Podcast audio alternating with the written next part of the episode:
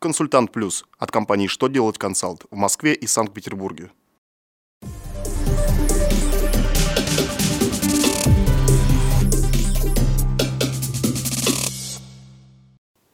Добрый день! Для вас работает служба информации телеканала «Что делать ТВ» в студии Ольга Тихонова.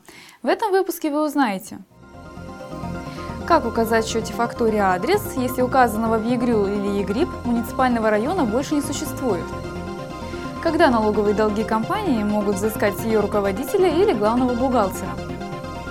Когда МРОД сравняется с уровнем прожиточного минимума? Итак, о самом главном по порядку.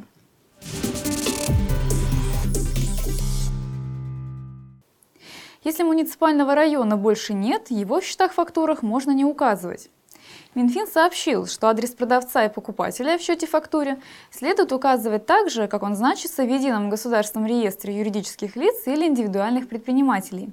При этом, если в реестр внесен адрес ныне несуществующим муниципальным районом, этот район можно не указывать, так как вычете по этому документу не могут отказать, если способ написания адреса не мешает установить продавца или покупателя.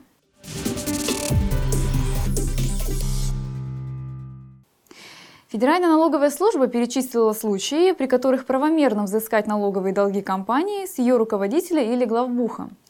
Согласно разъяснениям, взыскать задолженность компании с ее руководства можно лишь в некоторых случаях.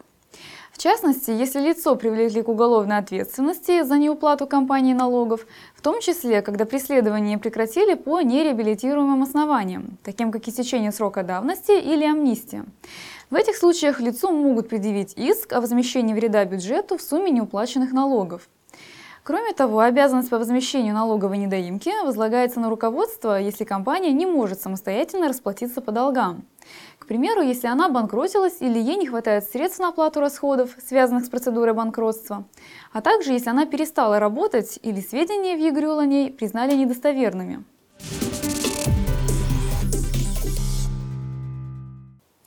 Минтруд разработал проект, по которому минимальный размер оплаты труда сравняется с прожиточным минимумом уже с 1 мая 2018 года. В конце прошлого года приняли закон, согласно которому минималка должна сравняться с прожиточным минимумом трудоспособного населения за второй квартал прошлого года с начала 2019 года.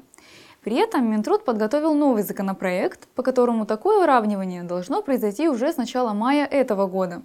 Таким образом, если проект примут, с 1 мая минимальный размер оплаты труда будет равен 11 163 рублям.